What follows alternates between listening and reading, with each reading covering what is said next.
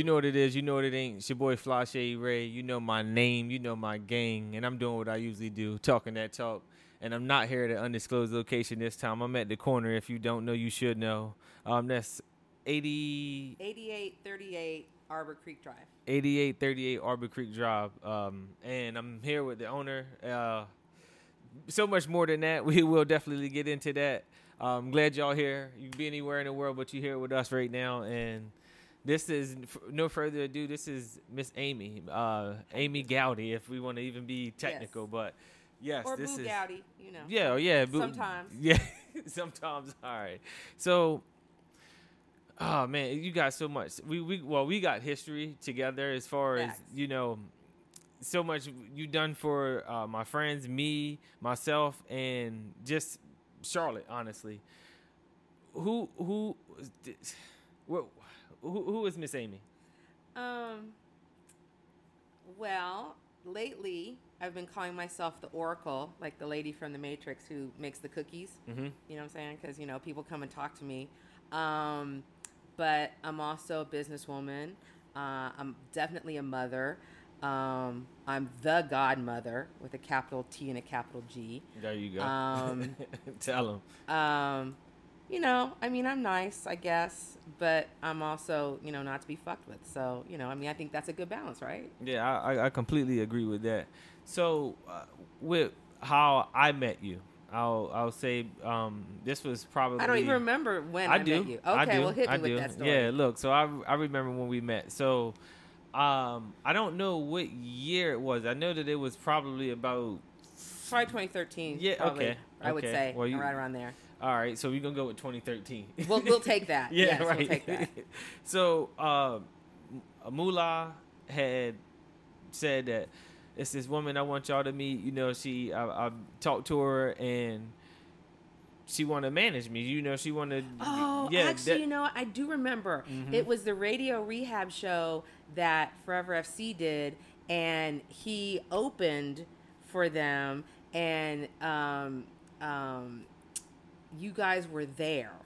And I think that's when I first met you because I knew him. He had come over with Jimmy, but it was Right. at, it was at that Mhm. show because you guys, you and she came to that show. Yes. and that's when I met you guys. Okay. Yeah. Oh, I do remember. And then I remember coming to the dojo. Like, I mean, it, that was just a whole experience within itself. I mean, I even you gonna tell them what the dojo is? Y- Yeah, look, I was about to say, uh, if with, with the dojo, I mean, it's it's a uh, in-house studio where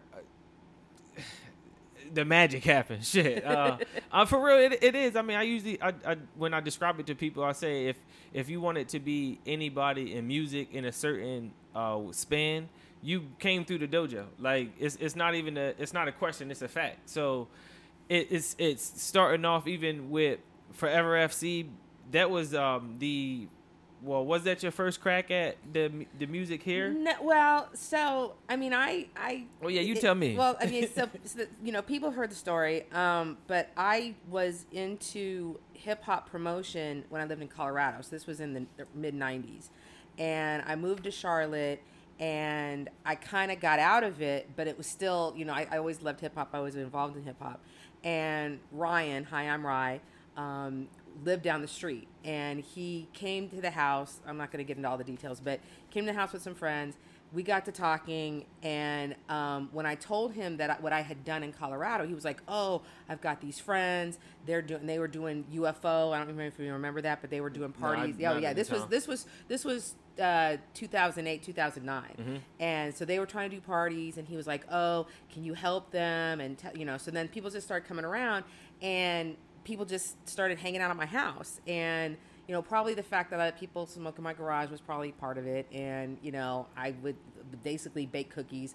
It really was like i was making chicken tenders and fettuccine fettuccine alfredo. Um, but you know people just started hanging out. And so then when I found out that you know that there was people who wanted to rap, okay, well, I know the industry. I don't want y'all to get screwed over, so I'll manage you. But really, I never was a manager. Now that now that I really understand the industry and understand like what a manager does, I was really more of a record label even before I was a record label because I was investing, having the studio.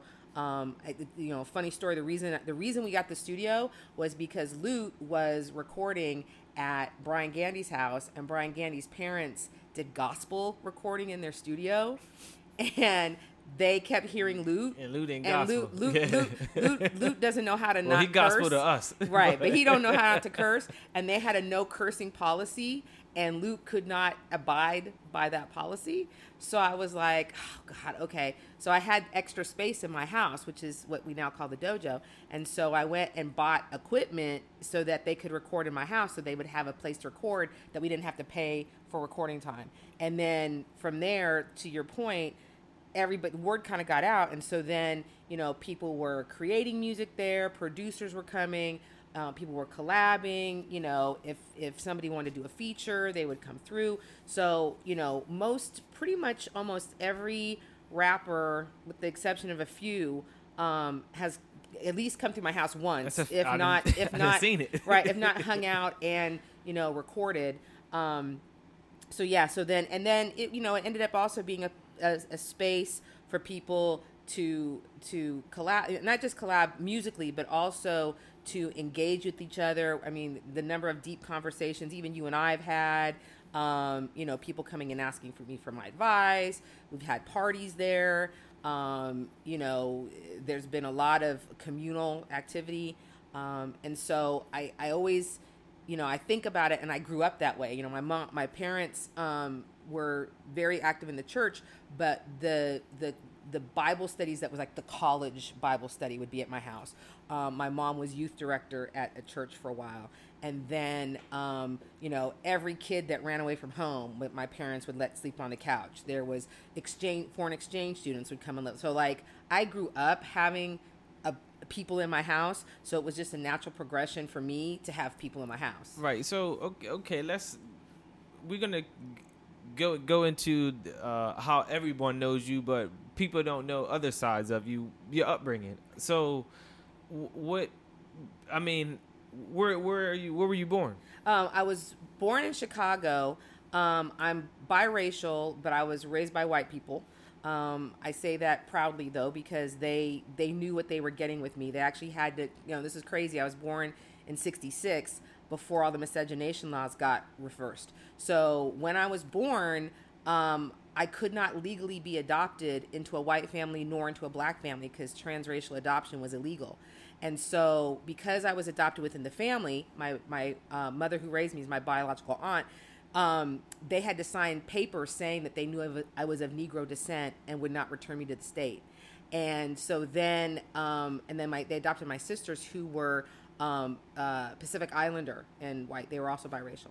And so my parents decided that they didn't want us as white and middle west midwestern as they were they were aware enough that they didn't want us to have to deal with racism so they moved us to california so i really grew up racially neutral um, because Cal, you know especially in the 80s 70s and 80s it was like hippies you know everybody was it was it was a lot more free love then than there is today Right, right, the progressiveness. It- That's yeah, where- it that's was- where it was- started. yeah Well, it was it was it what was we know of. right it was coming right off the civil rights movement and um so I really didn't deal with anything racially charged until I got to college. But also musically, I grew up. Um, my parents were both music majors when they met, and so my father, um, you know, white guy, but played in a jazz band, played upright bass. Um, so my so and then um, my, one of my sisters listened to nothing but like Supertramp and Elton John and David Bowie. My other sister listened to nothing but R and B, Stevie Wonder, you know, uh, Martha and the Shirelles or whatever. Martha, I can't remember her name, but you I'm- know, I'm I, I for see sure, I see the record cover. Um, in over there in the the case is actually the original Stevie Wonder songs in the Key of Life that I still have from 1970, whenever that when it came out. Um, and then my mother was an operatic soprano and listened to you know classical. So I grew up, even though I have zero talent. My parents, you know, taught piano lessons, taught vocal lessons. So I, I grew up around music with them. Um, but I also grew up in a very open, very engaged environment. Um, and then uh, I in California. I lived in California most of my life, and then I moved to Denver um, when in like 1994. Um, and that's really where I got very involved in hip hop culture because it was such a small, was so small and compact. I used to tell people there's only 25 black people in Denver and 15 of them played for the Broncos. So um, who I knew, I knew all 15 that played for the Broncos.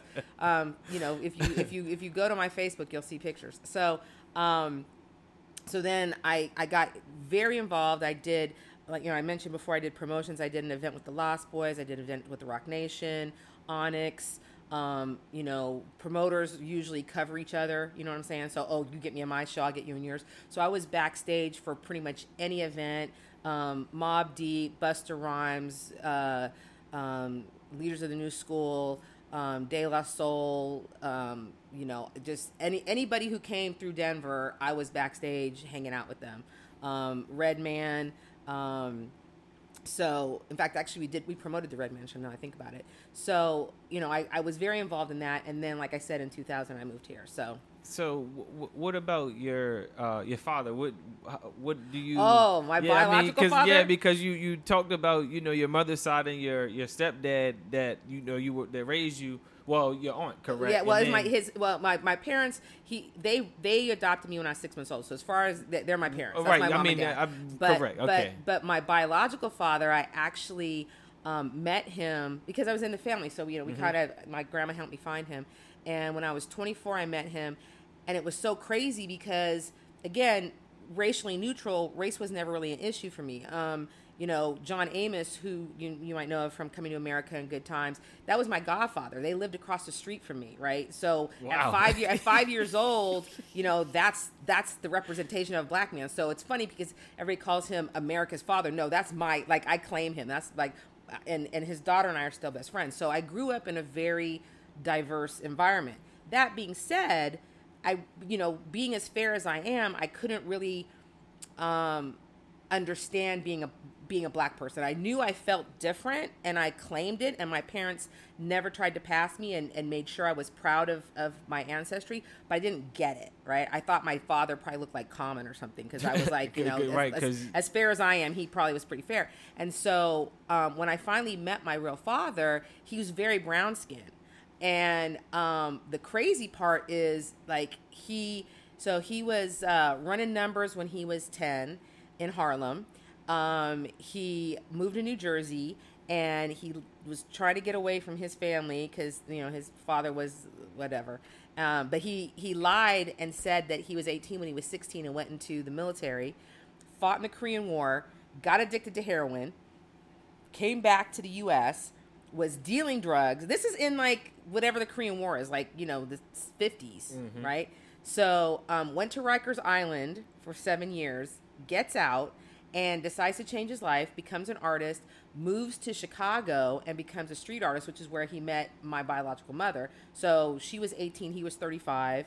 Um, he was a pimp for a while, like What he, kind of artist was he? uh, portraits. Okay, okay. Um, so, and actually, if you go to the house, there's I have one of his pieces, but um, he was really relatively well known. Like people know of his art.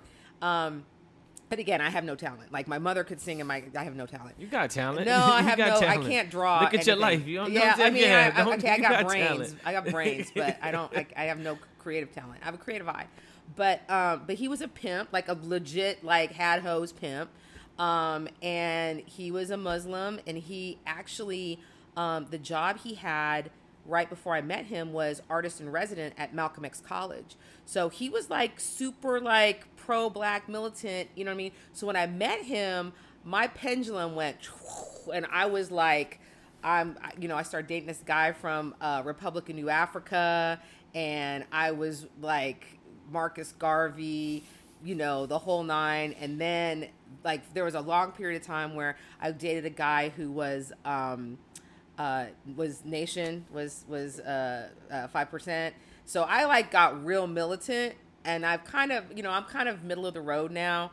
Um, but yeah, I was I my, my real father really like shifted my viewpoint once I met him. So how how does that translate to your life now, being a biracial woman, and uh, how how do you you know feel in the current climate with you know this this the racial tension being up? What what, what how do you how do you feel your feel yourself in just being a biracial woman? Well, for me, it's it's different because I'm very cognizant of how I look. Mm-hmm. Um, but I always will t- say I, I really empathize with trans people, with, with people who are transsexual, because I understand how it feels to be in a body that you don't think you look like or isn't isn't familiar to you. Because who I feel I am and what I look like is different.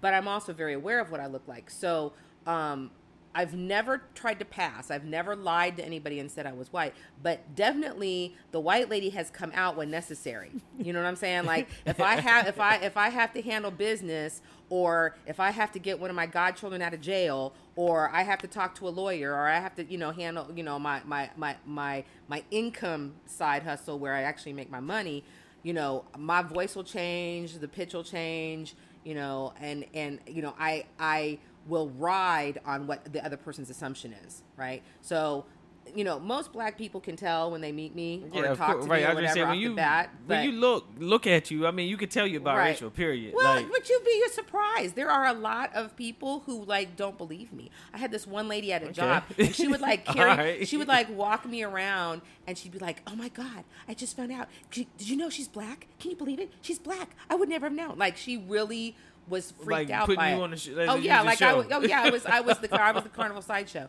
But um, you know, so I mean, I definitely I'm not gonna say I haven't used how I look to my advantage, but I will say typically it's been to the advantage of the the people of color in my life, right? So you know, obviously my daughter is brown skin.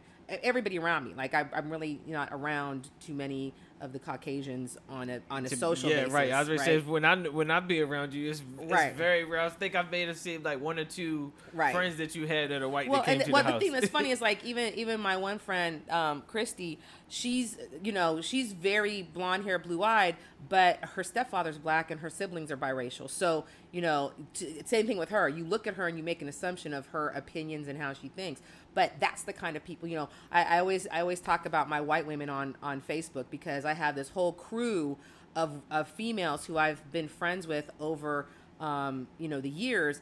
Every one of them's woke every one of them every one of them is is is pro black pro you know i mean? Like they you know they are definitely uh, allies. They're like i understand my power my privilege and how i what i need to do to stand up you know for my for my sisters of color my brothers of color so you know the the white people that are are close to me and around me are basically you know have the same mindset and the same cultural understanding that that i approach with Yeah, and I just think in general. I mean, if we have had several conversations, but like I think in general right now, it's to a point where I think things a lot are, are changing. Yeah. Like it's it's pe- people are, are. I mean, don't get me wrong. You are you do see the. um I would say the the more open racism in the modern day sense of it because to be honest it's not nothing with your grandparents or my grandparents. Like a, a black man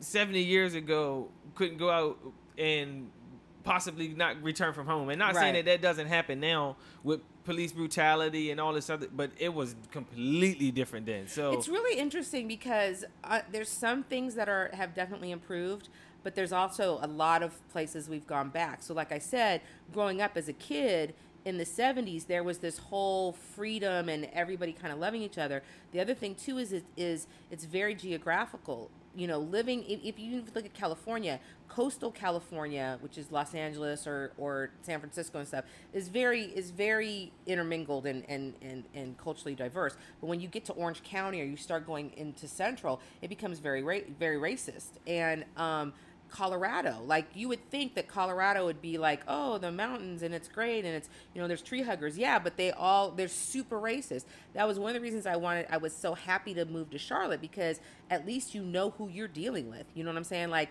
and within within the city proper, it's really not that bad comparative to other places. Um, but you you know you get out into to you know uh, uh, China Grove and you know Salisbury and stuff. Okay, it, it, starts to get a little different, right? Too. But but it, yeah, Gastonia too. But you but the thing is, at least you know who you're dealing with. You know what I'm saying? Like one thing I'll say about the South is you know you know who's gonna put on a white a white coat and a white hat. You know later on in the day. Um, in in Colorado and California, it wasn't what it didn't used to be as obvious. Now, under the current administration and the current political climate, Right. you have people being emboldened.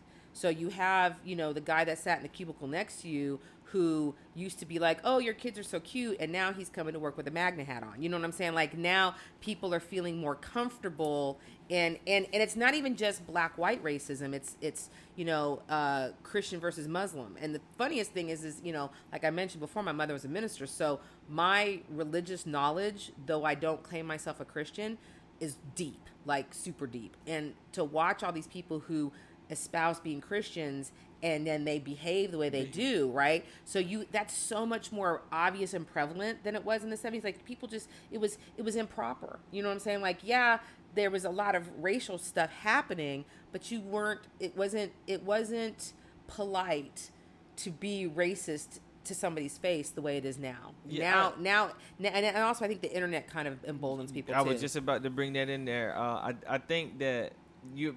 I agree 100 percent with everything you said. I also think that it's, it's it's.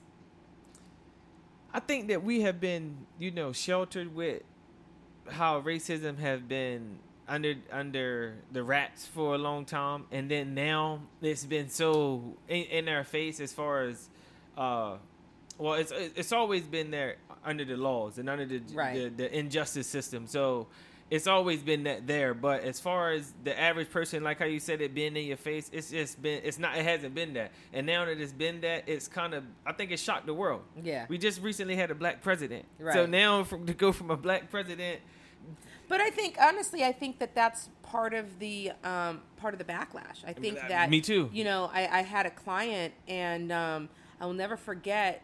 We were talking. You know, I used to do diversity as before I started doing the consulting I do now, and I was trying to explain to her like the reasons for diversity. You know, supplier diversity programs and, and the motivations, and she said, "Well, racism's over. We have a black president." And I was like, well, no. And then she called him a sand nigger. She said those exact words. and then she said, you do know that he makes Congress bow down to the Muslim God. And I was like, like, first of all, how do you feel comfortable saying this to me? Like we're having this conversation like it's nothing. But she is what the reason why that man is in office now. The re, you know because people like her were so they were so upset and i think the other thing too is is that um you know and this sounds arrogant and obnoxious but a lot of people are stupid there's there's there's you know it's not it, take take away racist, racism and whatever there's also an intelligence you know bandwidth right?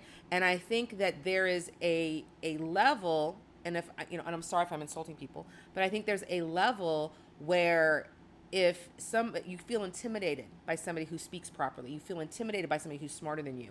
And i think that a lot of these people who have have claimed um, the current president as their president do so because he speaks their language. He speaks in very very simple diction. The other thing too is is that the majority of politicians in this country start off as lawyers right?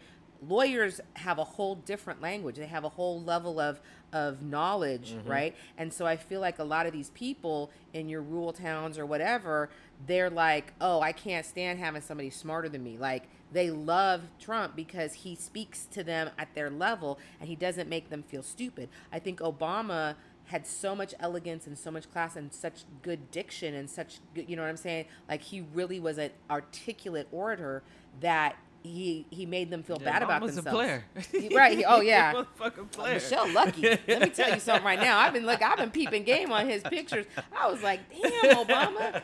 But, you know why you Obama, why you, why you why you why you got so much swag like and I think but I think that that really you know they people like to feel superior. So when you could sit there and feel superior to the president because he's obviously got a very basic rudimentary kindergarten education um, and can't you know speak a proper sentence um, i think that it, it makes them feel good about themselves right? And i think that when obama was in office they people felt like uh, like they felt like they were terrible. And then and then on top of it he's black right?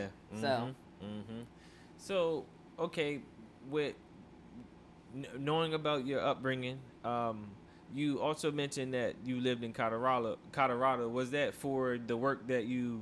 Yeah. I was Okay. relocated there. I got I got hired um, by a company, um, and they moved me there, and then that's how I ended up here too. Is I had a, as a company hired me and relocated me here. Okay, yeah, because So- I was about to ask you what was got your transition there. So what? I mean, you you mentioned when uh, Ryan had was living down the street, came to the house, and that that relationship formed. Right. When when was it when they went from UFO to what you know now? What we know now is the dojo, and what people know you of as Miss Amy. Well, so the house where the dojo is, um, I actually bought that house because I needed space because I was taking care of my mother, and she um, couldn't go up and down the stairs at my other house. So I had to find a house that had a downstairs bedroom, and so I bought the house. Um, my mother lived with me, my grandmother lived with me, and um, when they both passed away, well, when my, when my grandmother passed away first, and then when my mother passed away, um, I needed somebody to help take care of the house, and so you know I had somebody move in, um, and then that kind of started everything, and that's where Forever FC started. Um, so then, because it was just me and Deja, my daughter, at the house. I didn't have, you know, I didn't have the caretaking. The other thing too is, is that the way the house was laid out, um, that space that was my mother's, I actually had had a room addition. So what, what you call the dojo had been my mother's apartment, basically. So it's two rooms um, that I had for her. So that space became like kind of open when, when she was gone, and so that ended up is what tur- we turned into the studio into the dojo. Um, and then, like I said, you know, people just kind of came on. So first it was UFO. Um, then it was freshman class, which was Jimmy Rell and and Lute, and then they put Ryan on a song, and then that became Forever FC, which you know really wasn't a group as much as a collective because all four of them had Their their own in, thing. their own thing. They all had independent projects. Um, but they worked so well as a group that we kind of marketed that.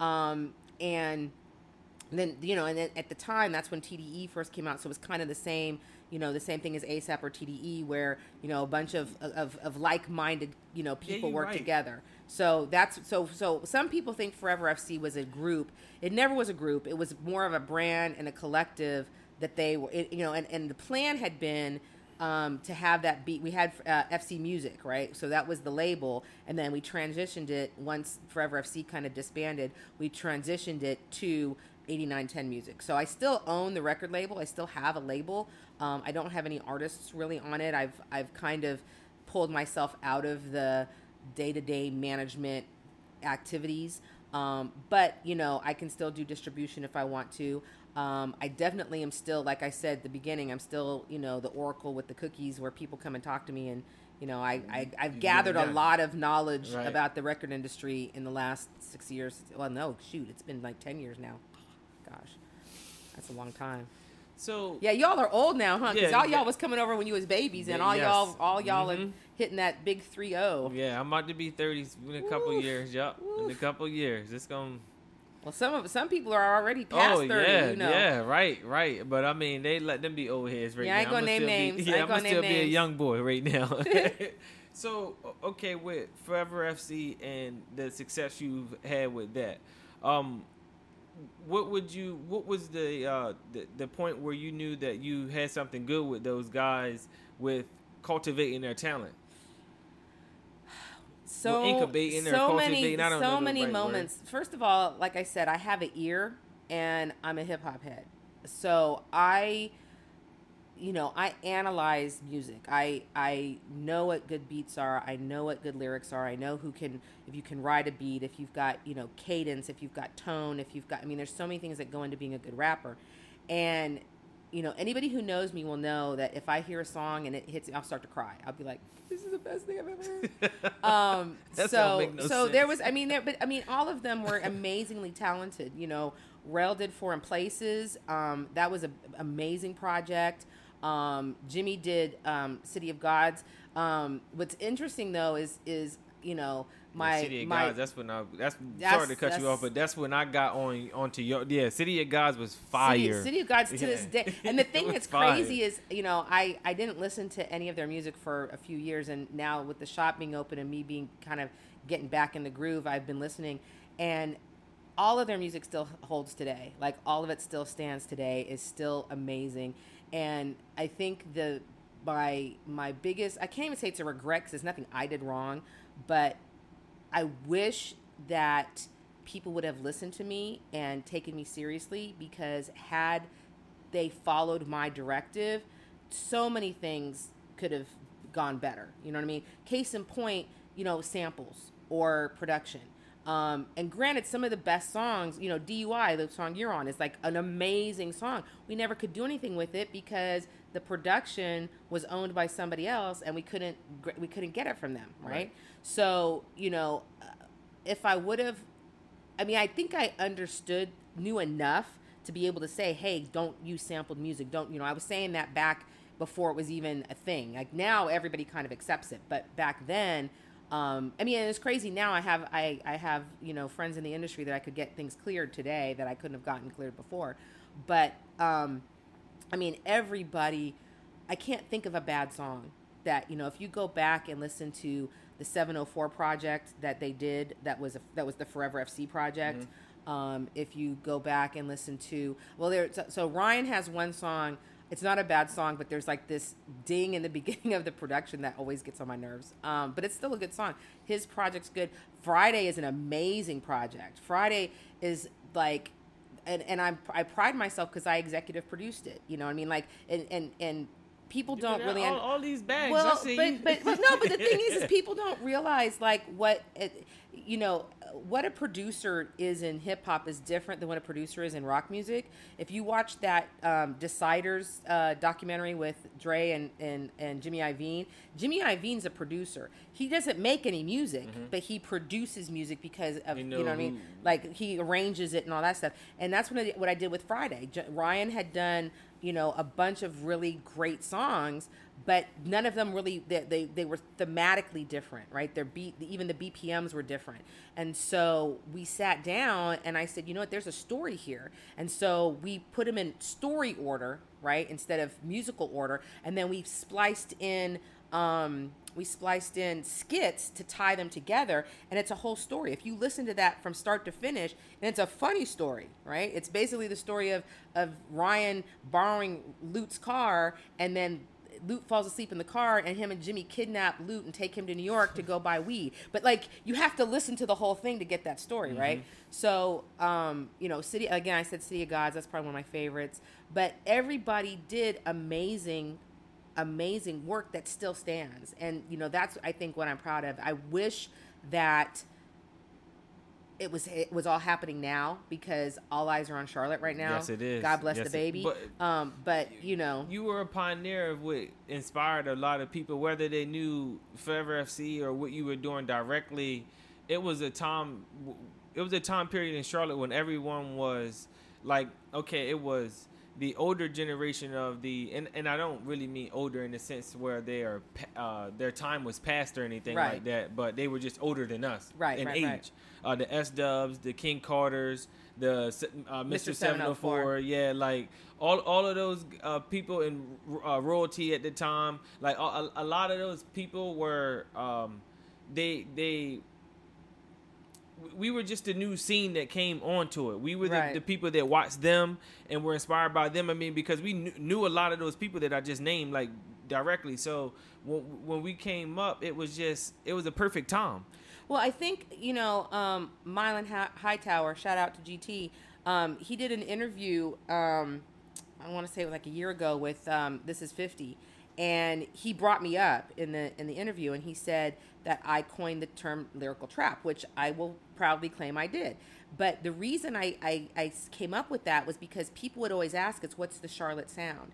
And what I realized, and again, I, I study it, right? I'm, I, I don't just talk off the top of my head. With the people that you named were very southern, right? It was a very southern sound. If you go back to P.D. Pablo and you know all of that, that that was that was a whole sound in and of itself. The sound that we, and I say we as if I'm making music, but that Forever FC came out with and Moolah and you know all the Elevator J and all of that. Um, even even you know you bring De Niro in. Um, all of that came about because there's such a New York influence, and I think it's you know if if I if I add my my uh, sociology study into it, when I came to Charlotte in 2000, there was this huge wave of of new people moving to the city. So you had um, all of these companies, right? So the company that relocated me, the banks, and all this were bringing people in from all around. A lot of them from New York most of those people were y'all's parents, right? So a lot of kids were brought here. Ryan moved here when he was six because his mama had a job at TIAA-CREF and they moved from New York here, right? He's a quintessential example of that. And I so I think what happened is there's this huge New York flavor influence on your specific age group, right? Not the Mr. 704s and, and, and royalties, but your specific age group had this very New York influence. So also that's true too. That's though. and that's and also too you have this trap sound coming out of Atlanta around the same time. So the influence that you guys got was Atlanta and New York. So you get the lyricism and the and a little bit of the boom bap coming from here, but then you get this trap coming in here, and it it intersected in, in Charlotte. And I think that was the theme that's really tied it together. And then if you take DaBaby, he's kind of, you know what I mean? Like he's that, he, he's that because the people he's got bounce right, so people can bounce in the club to it. And stripper, you know, if, if a stripper can twerk, you got to hit. That's Basically. all there is to it, right? Basically. You, you, that's, that's, either that's, either you sing along, either you sing along in your car, or the stripper can twerk her ass. You got to hit. But a lot of that music was very vapid, was very lacking in content lyrically you get all this New York stuff coming down where it's all about punchlines, it's all about metaphors. And so now you have people because you know, people love DaBaby because they can bounce and they can watch his videos and laugh, but he's saying something, right? People love Lute because Lute's got crazy lyrics, but Lute can ride any kind of beat. I've heard mm-hmm. Lute, you know, Lute's got his niche, but I've heard him on trap beats before, right? I've got I've got the secret tapes. I've got the secret tapes. I'm not putting them out there, but I've got I've got I've got them in my vault. But you know, I think that um, rappers in Charlotte, especially, have done that, and I think you know if we could do it again and and put music out again. Um, you know, I keep telling Ryan, you need to. You today's the day. Like you need to jump on this. Jimmy says he's not going to rap anymore, so you know but he's but he's making beats like crazy right he's so a super producer he's a super producer I'm telling them i'm so, putting a stamp on it right now right he's yeah. a super producer like one of these da- one of these days we're gonna have a hit mm-hmm. um you know so i think that um you know now is the time and, and you know to tie this kind of back into the store that's part of i didn't realize it when i decided to open this store um you know, you didn't even ask me the question, but I'm going to tell the story anyways. Good. I'm, Look, I'm just going to take over. I know you th- talk back, but I'm yeah, taking but over. this is the good conversation um, that this is, is that I wanted this to be for real. But but the the store is a my my house is 140 steps. Like you walk out that door and walk 140 steps, you're gonna be at my house. Um, this the reason I got this space was because there was a point where I had eight people living in my house, right? So all of Forever FC and all their girlfriends and all the strays and people whose parents kicked them out and people then who didn't have no place to be and you know and I paid for people's phones and God only knows what I did. That was crazy. Um, so you know, I had eight people. I, I, had right. Um, I had eight people living in my house, and I was like, "There's too many people." So I used to drive by these spaces and be like, "Yo, this would be a great space because I could put the studio downstairs and have office downstairs, and people could live upstairs because it's a three bedroom." and um, and I would just you know I, am a big big manifester. I put stuff out and it happens crazy. So I would drive back and forth. So this summer, um, I actually had a really good year financially. So I had had a little bit of money, and I remember uh, my daughter and I went to Switzerland, and we were sitting there, and I'm like, oh, when we get home, I'm gonna buy Tesla. Like I'm just gonna buy Tesla. I, I'm I'm I'm gonna stack up and get a Tesla. This shop is my Tesla. Um, because two weeks after we got back, I'm driving down the street and there's a sign that one of these spaces available, which they never, never, hardly ever is the upstairs and downstairs both available. Usually it's just the downstairs or just the upstairs. And so I hit them up and they're like, oh, yeah, you know, we worked it out. I got the space. And I had no idea what I was going to do with it. Like at first, I was like, oh, I'll make a smoke shop so I don't have to, I can get backwoods wholesale, right? Because the, uh, the backwoods budget in my house is insane. Um, we are 420 friendly. um, so um, then I was like, oh, maybe I'll do a tea shop or, you know, and I didn't really know what I was creating here. And this literally has been little ideas popping in my head. But now that it's kind of put together, I realize I kind of recreated the dojo here just without the smoking. And it, I did it one as a place of community. Yeah, I would love for people to come buy Funko Pops and DCCIV shirts and you know Fagos. That That's- would be great. That's gonna happen. Honestly, Please, please come and buy stuff from my shop. there you go. But it's also been a place for people to come and hang out and talk and meet each other and connect people. Um, uh, Jamonte, aka Callus, had his listening party here, and we had a good fifty probably people, and a lot of them had never met each other. Um, Lillian Blanche just had her birthday um, private invitation party here, and a bunch of people came and who had never met each other. So I feel like it's the the and culture. we, I'm sorry to Go cut ahead, you no, off, but you also allowed the Sanctuary podcast in here. Yes, also. I have. I've allowed the podcast to be here. Um, but it's you know I say it's a hip hop culture shop because the vibe that I want to have is very hip hop, and the products that I have is very hip hop related. But it's also a gathering place that, as far as I know, really doesn't exist in this city. I know that Camp North End has some some shops and people kind of gather there, but Camp North End is also at the whole other side of town. I'm in North Charlotte, so I'm closer to um, Concord Mills, um, Mallard Creek High School, North Meck High School. Um, I'm actually even closer to UNCC than Camp North End is, you know, distance wise. Right. So this is, you know, I'm not going to say it's the only place for people to hang out in the whole city. That's not true.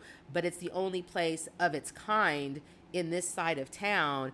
And you know, the concept I think is is very different. I don't. I've not really been any place where you can sit and hang out. Right. Most places you can come and shop, and you can come get some shoes and you can get a couple T-shirts. But you're not gonna chill and hang out Right, have and things to eat, and have like you know and, and, snacks, and, and like- watch TV. You know, we play videos. I have a I have a, a, a you know 1970s era uh, turntable stereo. Um, I just you see my boombox. I just got a boombox. Oh yeah, I did see Um, right there. Yeah, because well, and the reason I got it is because I had the cassettes, and I'm like, I just have all these cassettes sitting here because they look cool, but I want to play them. I want to, you know, I've got, I, and I actually think I have some mixed cassettes from like the '80s at my house. I might come that play. you made yourself. Yeah. What are you talking about? I got oh look if you I got I think I got color I gotta look I got Color Me Badd over there. What are you talking about? I got the time over there. I got Okay. um yeah I got I got I got the classics. I I, you know I, I I wish I still had my CDs. I had a whole bunch of CDs and they got stolen because I this is so crazy. I dated this guy who this is like the fourth time I've said I've dated a guy. Um, but I dated this guy and he worked for a record label. This was in like 1985, and I had the promo copy of EPMD paid in full. No, that's Eric B and Rakim. EPMD. No, I had EPMD and I had Eric B and Rakim. I had both of them. But they were like back in the day with with vinyls. If you had the promo copy, they would cut it like the thing, so you'd have like a cut in it, so you'd always know it was a promo, Promo. copy, right? And so what they would do is they would give the A and R guys the promo copies to pass out. And I used to have pri- promo Yeah, copies you of like telling all- me something new? I don't. Yeah, yeah. That was that was before my I'm time. an old head. Yeah, I, I, I, I was alive, obviously, but I wasn't, you know, able to be maneuvering. Oh, that Oh no, way, I was maneuvering. I was, I was, it's a, like, it's so crazy. I didn't understand what I was experiencing at the time I experienced it. But like, one of one of my great stories is that I went to see DJ Quik in concert because I was a huge fan. I love DJ Quik, and uh, I went to go see him in Long Beach at a concert, and the opening act was Dre and Snoop before Snoop had dropped Doggystyle and he brought Snoop out. Like Dre was the opening act, and he brought Snoop out because they had just finished recording. Wow. And I and like I was there, and then I also saw um, Wu Tang before Thirty Six Chambers dropped because they came to L.A. and did it. So I used to like go to concerts all the time, and I had no idea like the historical, you know, significance of what I was doing at the time. I probably would have gotten better T-shirts or something if I would have if I would have known that, but.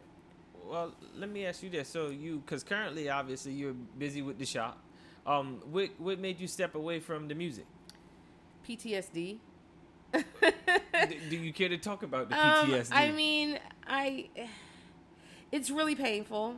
Um, I put a lot of my time, an enormous amount of my money, all of my love, and all of my energy um, into people, and it. I think retrospectively people appreciate it there's there's people have come back and said that they appreciated the stuff that i did um, but i think that and again this is retrospectively i think that i was dealing with a lot of children at the time you got to figure you know the, when ryan first came in my house he was 14 and he's 30 now um, so and not saying that Ryan was a problem. Ryan was a child. I'm just saying he was the he he's I Right, no, always you- he, you he was the first he was the first one. Yeah, was he was the first person through the door. Right, right. Um, and so, and also I have to take into account the black male ego, right? Um, God bless y'all, and I love I love my black men, but y'all got some issues sometimes, right? And I think that, um, and and then all you know the whole I'm an artist and I, I'm sensitive about my shit, right? So you take all of those things into account, and you have people who had no idea what they were doing. And I'm not saying that I knew exactly what I was doing, but I had been around a little bit longer. I read a lot, and I I I Experience. I and I and I had a, a natural inclination towards how things should go. So even even the thing like with samples, me saying, "Hey, don't use samples," and people saying, "Well, I'm going to do what I want to do." Okay, well then you suffer the consequences of it. You can't be mad at me that your song can't be played on the radio because you didn't want to listen to me, or you know. And like I said, I realize now I was more of a record label because managers don't put money into artists, right? If you if you go listen to Wendy Day, and if if I have one piece of advice to everybody who watches this, go to um, Wendy Day on YouTube and watch her 2020 Vision series because it's will tell you everything you ever want to know about the music industry. You can learn from her. But um, you know, if you one of the things she talks about is what the manager's role is. And the manager is not supposed to fund your career. They're not supposed to pay for your studio time. They're not supposed to pay for your clothes. They're not supposed to pay for your flight to New York or any of those things. That's what the record label does. So I initially called myself a manager and had this idea that I was a manager, but really I was a record label. That being said, when the record label is paying you, you do what the record label says, right? You don't necessarily do what your manager says because technically speaking, your manager is supposed to work for you. Mm-hmm. But that means you're paying your manager. So if you're not paying me and I'm paying you, then you work for me, right? And I don't think that that was ever fully understood or discussed because the whole thing started out of love and the whole thing started out of of the godmother scenario of I'm a nurturer and I'm going to take care of right, you and I'm going to became business. So Right. Well, there's you know, and, and and one of the, the complaints though that I that I had gotten was that I was too personal. That I that I, I couldn't separate the personal and the business. My thing is, if you are under the age of 25 or even 30, you have never worked in business, right? The the only job you ever had was Walmart or or you know delivering newspapers. You can't talk to me about what business is supposed to be, right? No, I and completely and, understand. Right, that. and I always used to use the story that I was, you know, when I worked for a, a multi-billion-dollar company, I was sitting in uh, a meeting with the CEO of the company, and he got mad and he picked up a computer and threw it against the wall. So me stomping up the stairs and slamming a door because I'm mad doesn't mean I'm lack professionalism or doesn't mean that I'm not about business, right? People are people. You're always going to deal with people and business and people's personalities. Not saying that my door slamming was the best of my character, But- or even that you're trying to justify. But I get completely understand right what you're saying. but but you can't sit there and say that i don't know how to handle business or i am not professional because one time i got mad at you and i slammed the door right um, so i think you know what happened was i had an expectation of if i am managing your career not your manager but managing your career which as the record label that's what i'm doing. I'm making sure that you have opportunities. I'm making sure that you're in the right place at the right time. I'm making sure the bills get paid. I'm making sure that right? I'm making sure all these things are happening. My expectation that you let me know when you book a show is not out of line. My expectation that you follow the plan that we've put together, because we've sat down and we've had a plan and we've said, we're going to do this and we're going to do this and we're going to do this. And then you decide to just go off on your own and do your own thing without even having enough respect to talk to me. That's a problem, right? And I think that. Um, there was a lack of respect for me. I don't know if it was because of my age. Oh, she's so old, she doesn't know she doesn't understand you know. I think people now like i said i think now that y'all have all grown up there's a there's a new appreciation for me that wasn't there when everybody was 17 yes and i think it's uh, just to just only on interject on that part No, because i think that when you're young and you're immature and you don't know things you don't first appreciate yourself. So you in return you can't really appreciate something that someone else is doing for you all, all the way. You it's just it's hard to do. Like it's it's even now where I still tell you to this day, I thank you for things that you've done for me a long time ago, and that you Right. continue to now because I've grown to realize. Oh, first of all, she don't have to do anything. Be appreciative, and it's just it's it's just simple as that. Just be appreciative. and so I think mean, I think that's what I think that's what to your point about um, I don't have to do anything. I don't think that that was really understood. I have a, I have one child. I have one biological child. That's the only person who I owe anything to. The damn near half million dollars that I have invested in the youth of Charlotte in any at any given time and the rappers in Charlotte and there's you know there's more than Forever FC that Oh, came yeah, through my sure, door for that. I invested in financially for there to be anything negative said about me or you know one of the things that came back to me was that I like to control everything.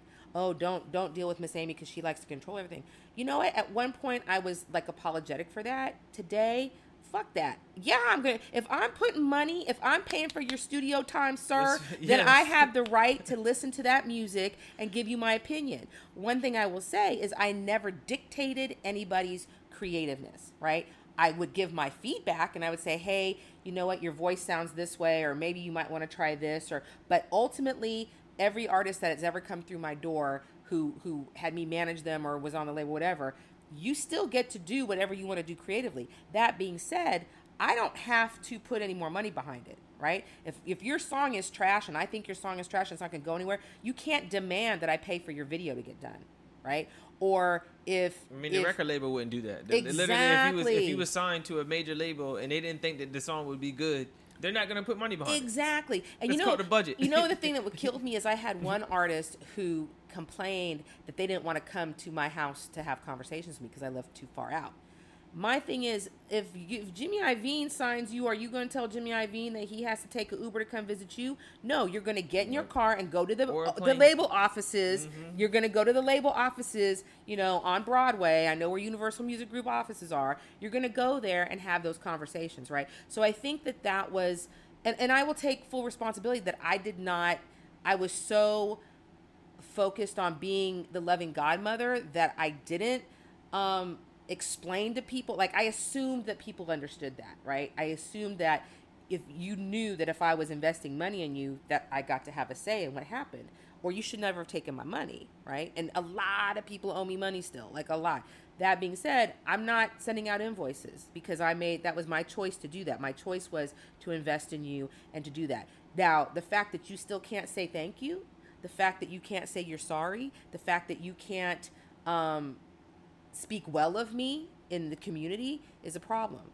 I think, like, but like I said, there's a lot of people, especially in this last year, that have come back and said those things. Have come back and said, "I'm sorry." Have come back and said, "You know what? Now that I'm out in the world, I see what everything you warned me about, and I realize how right you were." That's all I wanted. You know what I'm saying? Like, I don't, I don't necessarily want the money back, though. If you make it big and this, you know, jumps off, I would expect a check. Thank you very much. I'm not saying I'm not taking donations and money and reimbursement, but that's Yes, not my. But, but, but that's No, not. But that's my expectation. You know what I mean? Like you just saying that you appreciate me, then I'm like, okay, w- it wasn't wasted. It wasn't lost what I did.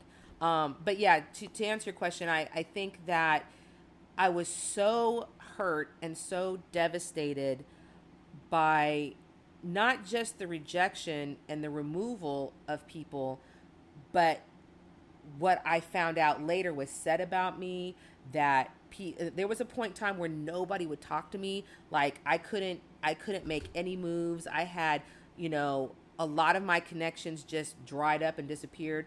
Come to find out was because they were said things were said about me. You know, like like the whole. It's kind of like in Hollywood when the blacklist happened. You know what I mean? It was like that, and and I never I could never understand what I did that was so wrong. Like what did I do to you that was so horrible and terrible when I paid your phone bill? I gave you a roof over your head. I fed you. I took you on trips. I showed you things that you would have never seen if you had not been a part of my life. For years, for you to, to, to go around and, and say things about me and try to ruin me and destroy all chances I had of living my dream, which was to be involved in music, um, I completely pulled back and I just focused on my daughter. I focused on making money. There was a point in time where where I, you know, I, I'm a consultant, so if I don't have clients, I don't have money. There was a point in time I had spent so much effort on the music side that I hadn't been cultivating the client side, and I had a good six eight months of no income. Right, that was devastating, especially because had I been banking and being a good little squirrel and holding on to my money instead of paying for people to go to New York and Miami and you know concerts and whatnot, um, I would have been fine. Um, so I, I spent years kind of focusing on getting that financial, you know, uh, base back up again. And I worked for it with a few artists here and there, and I got burned again. You know, what I mean, it's not that I, it wasn't just one time; it was a number of times that I got burned. Um, but I feel like now this shop kind of fulfills what I wanted to do for the community um, without me having to be invested in any person, right? right? And I was just I was just gonna bring bring that up because I mean I was gonna say that all the pain that you uh, endured then does the shop give you you know re, re, restore that joy yeah i mean i wish you know what i'm hoping we have the grand opening next well, the week. corner i'm not gonna yeah. call it the shop anymore the, we, corner we call it the shop at home yeah, at the yes, home right, we do right, we call right. it the but shop people but need to know what it yeah, is. it's the corner um at the corner CLT if There you, you want to f- find us on on social media. Um, the grand opening is a week from Saturday. Well, today is the twentieth, right? yes Okay. no so I don't, today is the 19th today's so the I so I don't know when this will be broadcast, but um, the 29th is the grand opening. Um, the uh, we have the tiniest art gallery in the South um, in within within the building. Um, and we're having distorted do which is which is you know crazy circle of life um, back when i was trying to brand uh, bugatti house which is the parent company of of the record label um, i sponsored distorted's show um, at one at twelve twelve. Okay, I didn't know. You, Right, okay, yeah, I was so there. I was there. I was there too. Every always that was that was that was that was an interesting night. Yeah, yes, to say the Um, least. So so she so we knew, I knew of her and she knew of me, and so she's gonna do the first gallery show um, starting on the Thursday, and then um, Saturday is our grand opening, so it's open to the public. Um, and I'm hoping after that, that once word gets out, that people know it's here, um, that I'll start seeing faces come through, right? And that's good. You know, even even the people who have come through so far, you know, I've had at least four or five people who I haven't seen in years, right? So um, there was a guy who came through. I, I want to say it was Rizzy Raps came through, and he was like, Miss Amy, like I haven't seen you in years, and I was like, Yeah, I was being a hermit, but um, you know, it, it's been nice to kind of reconnect with a lot of the people because I that's one thing I love Charlotte. I you know, I've got Charlotte gear galore. DCCIV means 704. So um, you know, I I love representing the city. I love elevating the city and being able to help any creative. Now now it's not. That's one thing that's that's that's nice about the shop is now it's not just music. Now it's artists. No, oh, okay. Um, now it's it's artists, it's any creatives, um, you know, taggers, um, you know, people who do spoken word, um, singers, you know, anybody can come through here and have a space to do what they want to do. So, so yes, I guess in answer to your question. Okay, well, I'm, no, you did you did answer my question. I mean, honestly, it, it's it seems like we've covered Miss Amy. I mean, we we got got your upbringing. I mean, views on the current social climate. Uh, we little bit of that. I mean, it's not a political show, so we won't Right. get into into into any of that. But just we've we've covered Miss Amy. I Yay! mean, yes, yes. Uh, thank you for w- what you do. Thank you for continuing to do continuing to do what you do uh, with the with the corner. Um, also, just with, with your kind and good heart. Thank So, you. yeah, For, so- thank you for the appreciation because it means a lot. uh, my pleasure, my pleasure. But uh, I mean, you you know what it is, you know what it ain't. It's your boy Fly Shade Ray. You know my name, you know my gang, and I'm out. So thank you, Miss Amy. Bye. We out of here.